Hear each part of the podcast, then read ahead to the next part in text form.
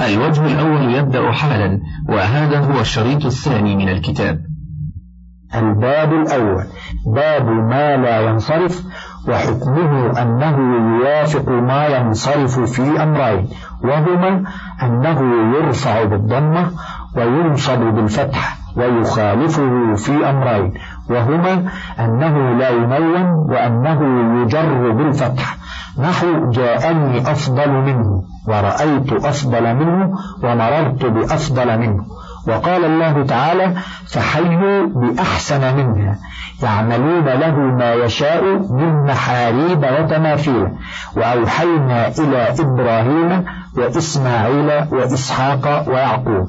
ويستثنى من قولنا ما لا ينصرف مسألتان يجر فيهما بالكسرة على الأصل.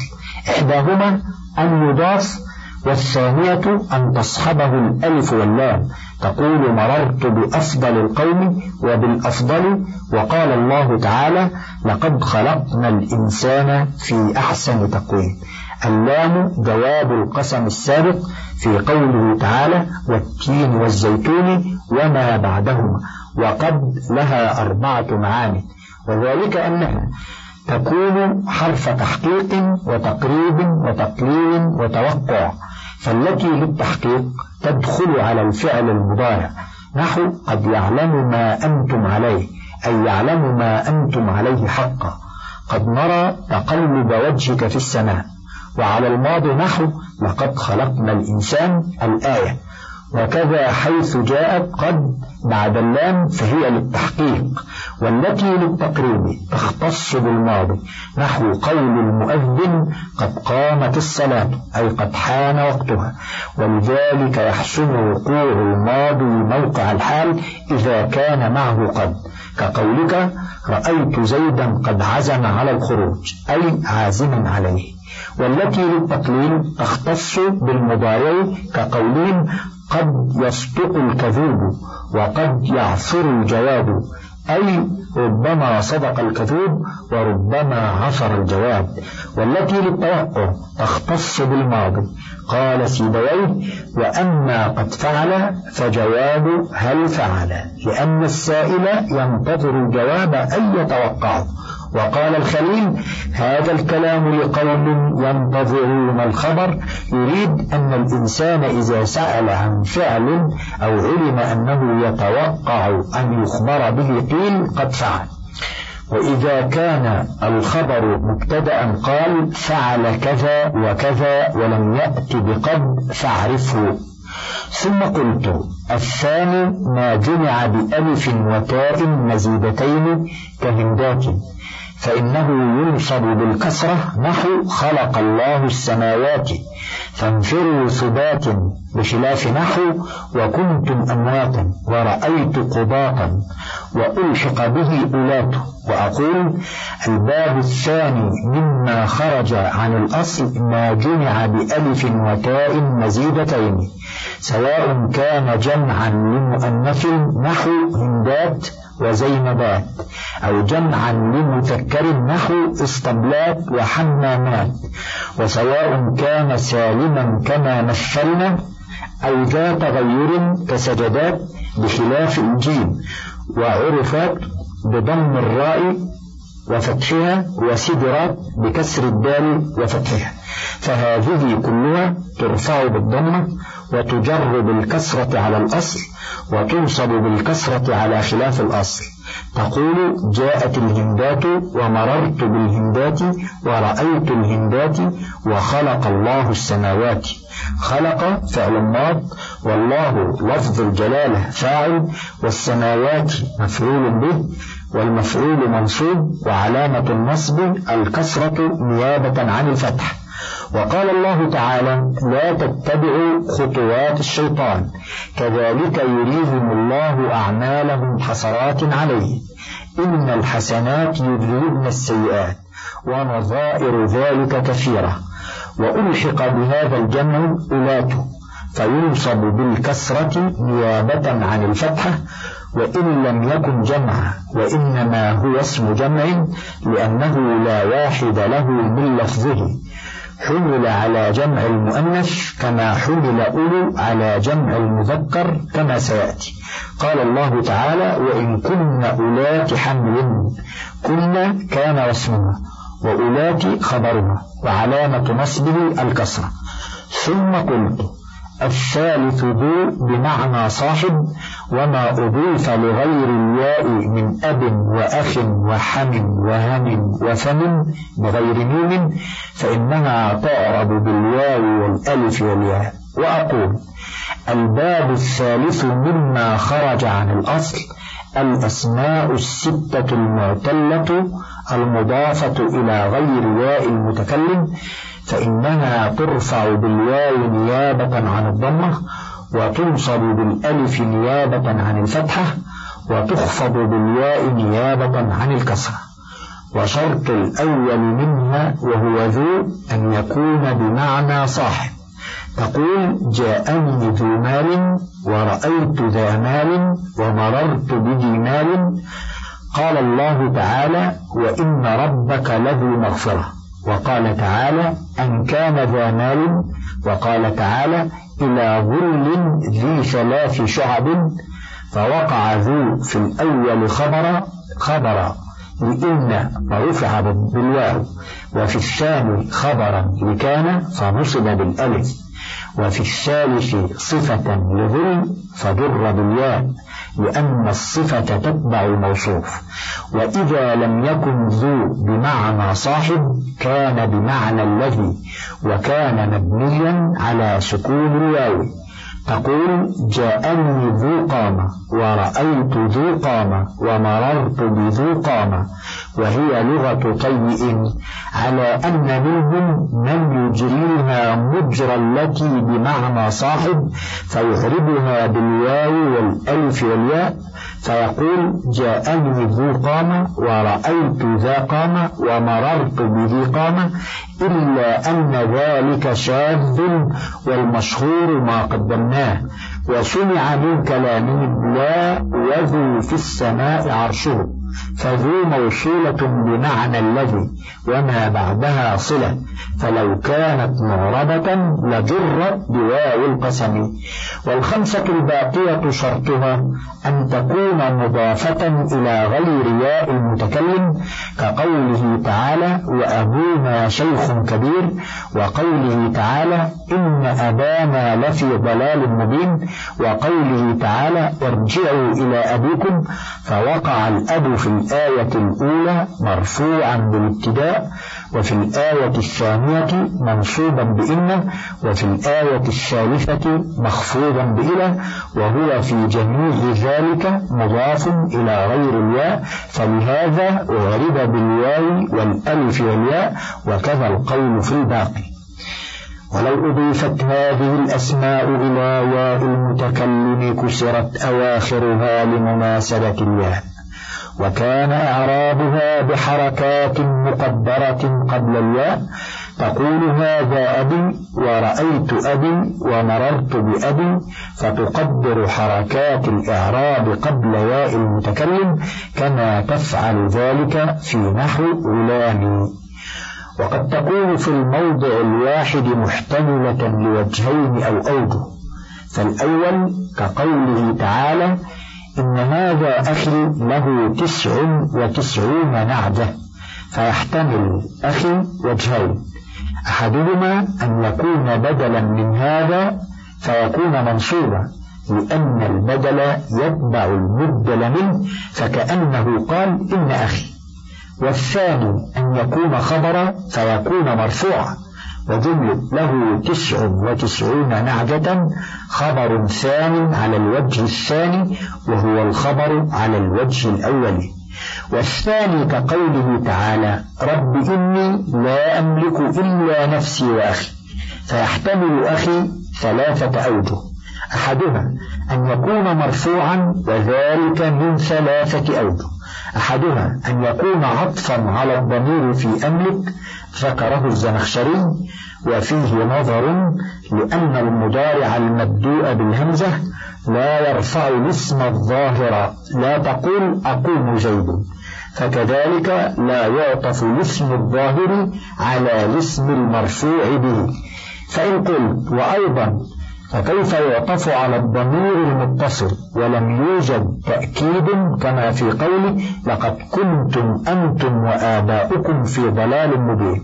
قلت الفصل بين المعطوف والمعطوف عليه يقوم مقام التأكيد. الثاني أن يكون عطفا على محل إن واسمها. والتقدير وأخي كذلك.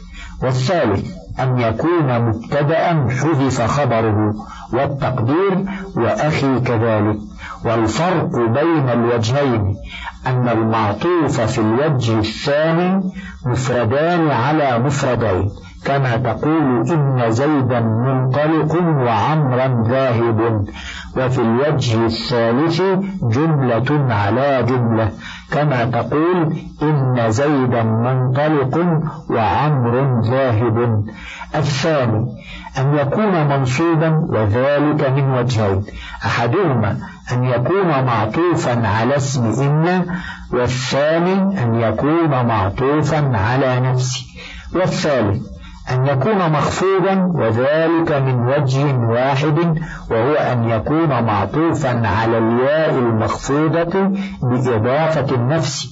وهذا الوجه لا يجيزه جمهور البصريين لأن فيه العطف على الضمير المخفوض من غير إعادة الخافض. ثم قلت والأفصح في الهام النقص وأقول الهم يخالف الأب والأخ والحمى من جهة أنها إذا أفردت نقصت أواخرها وصارت على حرفين وإذا أضيفت تمت فصارت على ثلاثة أحرف. تقول هذا أب بحذف اللام وأصله أبو فإن أضفته قلت هذا أبوك وكذا الباقي. وأما الهم فإن استعمل مفردا نقص وإذا أضيف بقي في اللغة الفصحى على نقصه. تقول هذا هم وهذا همك فيكون في الإفراد والإضافة على حد سواء. ومن العرب من يستعمله تاما في حالة الإضافة فيقول هذا همك ورأيت هناك ومررت بهنيك وهي لغة قليلة ولقلتها لم يطلع عليها الفراء ولا أبو القاسم الزجاجي فادعيا أن الأسماء المعربة بالحروف خمسة لا ستة واعلم أن لغة النقص مع كونها أكثر استعمالا هي أفصح قياسا. وذلك لأن ما كان ناقصا في الإفراد فحقه أن يبقى على نقصه في الإضافة. وذلك نحو يد أصلها يدين فحذفوا لامها في الإفراد وهي الياء وجعلوا الإعراب على ما قبلها فقالوا هذه يد ثم لما أضافوها أبقوها محذوفة اللام قال الله تعالى يد الله فوق أيديهم وقال الله تعالى لئن بسطت إلي يدك لتقتلني وقال تعالى وخذ بيدك ضغثا فأما الآية الأولى فيد فيها مبتدأ مرفوع بالضم. والله مضاف إليه مخفوض بالكسرة. وفوق ظرف مكان منصوب بالفتحة. وهو متعلق بمحذوف هو الخبر. أي كائنة فوق أيديه. وأيديهم مضاف ومضاف إليه. ورجعت الياء التي كانت في المفرد محذوفة لأن التكسير يرد الأشياء إلى أصولها. وأما الآية الثانية فاللام دالة على قسم مقدر أي والله لئن. وتسمى اللام المؤذنة والموطئة لأنها آذنت بالقسم ووطأت الجواب له وإن حرف شرط. وبسط فعل ماض وفاعل وإلي جار ومجرور متعلق ببسط ويدك مفعول به ومضاف إليه واللام من لتقتلني لام التعليل وهي حرف جر والفعل منصوب بأن مضمرة بعدها جوازا لا بها نفسها خلافا بالكوفيين وأن المضمرة والفعل في تأويل مصدر مخفوض باللام أي للقتل. وما نافية وأنا اسمها. إن قدرت حجازية وهو الظاهر. ومبتدأ إن قدرت تمييزية والباء زائدة فلا تتعلق بشيء. وكذا جميع حروف الجر الزائدة. باسط خبر ما فيكون في موضع نصب أو خبر المبتدا فيكون في موضع رفع. والجملة جواب القسم فلا محل لها من الإعراب. وهي دالة على جواب الشرط المحذوف والتقدير والله ما أنا بباسط يدي إليك لأقتلك إن بسطت إلي يدك لتقتلني فما أنا بباسط يدي إليك لأقتلك. وأما الآية الثالثة فواضحة. والضغث قبضة من حشيش مختلطة الرطب باليابس. ثم قلت الرابع المثنى كالزيدان والهندان فإنه يرفع بالألف ويجر وينصب بالياء المفتوح ما قبلها المكسور ما بعدها. وأقول الباب الرابع مما خرج عن الأصل المثنى وهو كل اسم دال على اثنين. وكان اختصارا للمتعاطفين وذلك نحو الزيدان والهندان. إذ كل منهما دال على اثنين والأصل فيهما زيد وزيد وهند وهند. كما قال الحجاج إنا لله محمد ومحمد في يوم ولكنهم عدلوا عن ذلك كراهية منهم للتطويل والتكرار.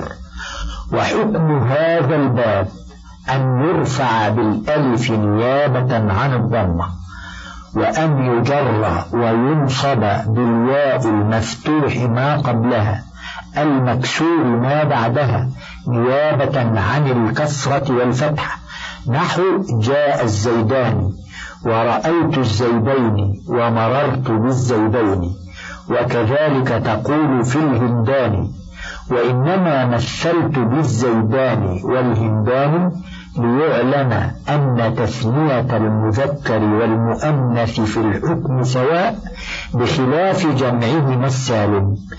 ومن شواهد الرفع قوله تعالى قال رجلان من الذين يخافون أنعم الله عليهما.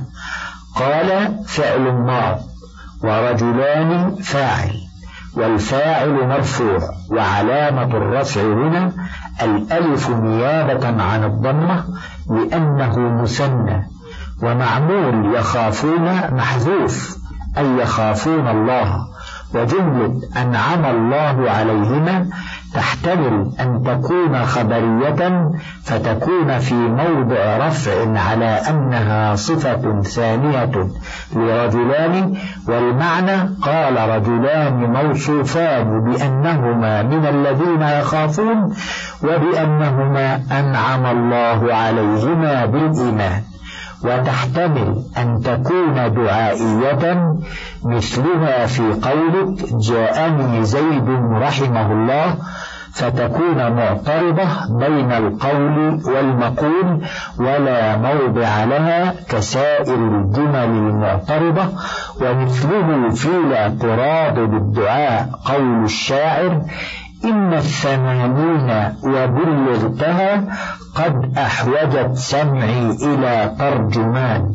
ومن شواهد الجر قوله تعالى لولا نزل هذا القرآن على رجل من القريتين عظيم فقضاهن سبع سماوات في يومين.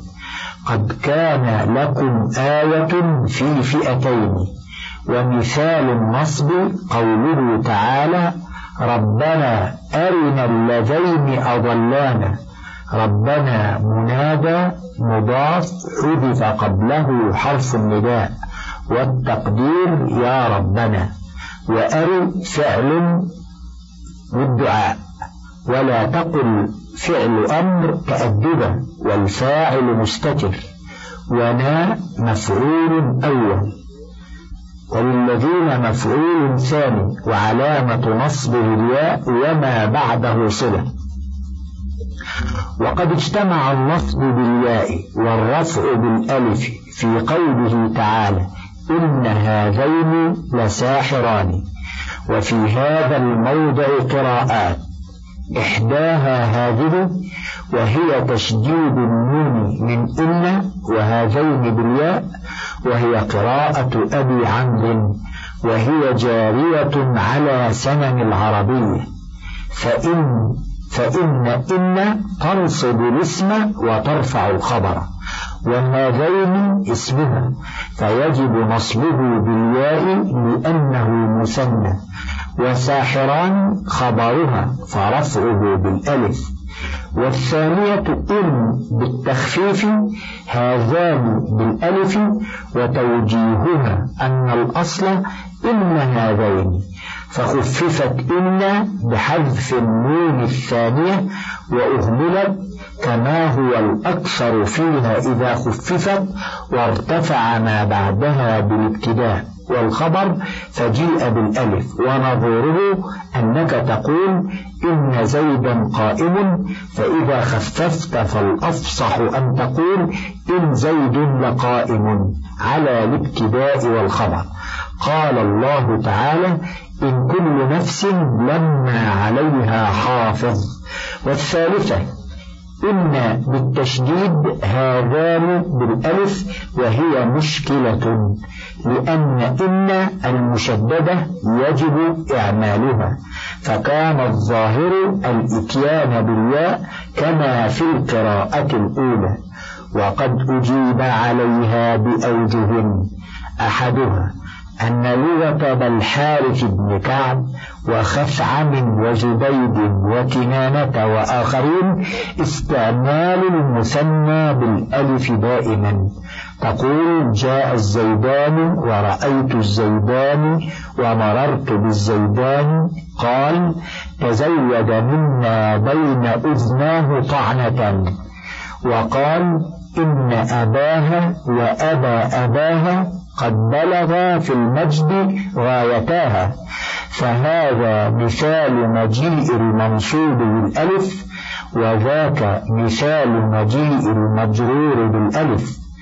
والثاني أن إن بمعنى نعم مثلها فيما حكي أن رجلا سأل ابن الزبير شيئا فلم يعطه فقال لعن الله ناقة حملتني إليك فقال إن وراكبها أي نعم ولعن الله راكبها. وإن التي بمعنى نعم لا تعمل شيئا. كما أن نعم كذلك. فهذان مبتدأ مرفوع بالألف وساحران خبر لمبتدأ محذوف أي لهما ساحران والجملة خبر هذان ولا يكون لساحران خبر هذان لأن لام الابتداء لا تدخل على خبر المبتدأ. والثالث أن الأصل إنه هذان لهما ساحران فالهاء ضمير الشأن وما بعدها مبتدأ وخبر والجملة في موضع رفع على أنها خبر إن ثم حذف المبتدأ وهو كثير وحذف ضمير الشأن كما حذف من قوله صلى الله عليه وسلم إن من أشد الناس عذابا يوم القيامة المصورون. ومن قول بعض العرب إن بك زيد مأخوذ. الرابع أنه لما سمي هذا اجتمع ألفان ألف هذا وألف التثنية فوجب حذف واحدة منهما لالتقاء الساكنين. فمن قدر المحذوفة ألف هذا والباقية ألف التثنية قلبها في الجر والنصب واحد ومن قدر العكس لم يغير الألف عن لفظها. والخامس أنه لما كان الإعراب لا يظهر في الواحد وهو هذا جعل كذلك في التثنية ليكون المثنى كالمفرد لأنه فرع عليه.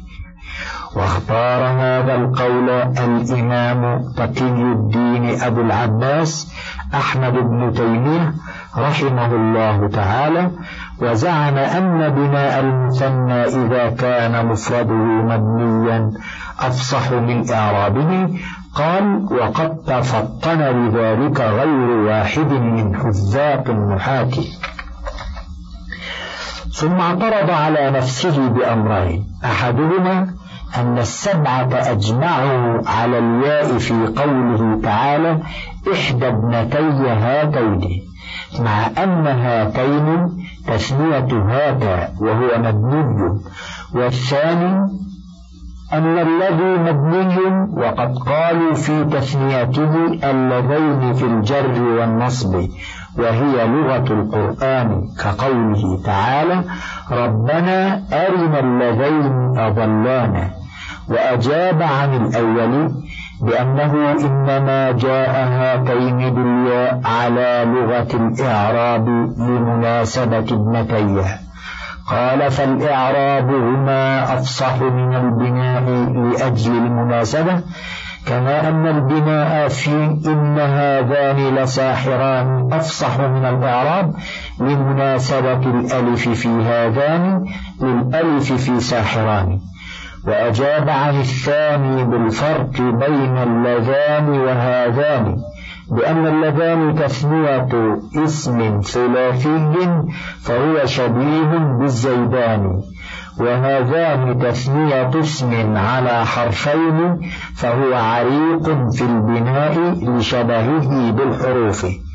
قال رحمه الله تعالى وقد زعم قوم أن قراءة من قرأ إن هذان لحن وأن عثمان رضي الله عنه قال إن في المصحف لحنا وستقيمه العرب بألسنتها وهذا خبر باطل لا يصح من وجوه.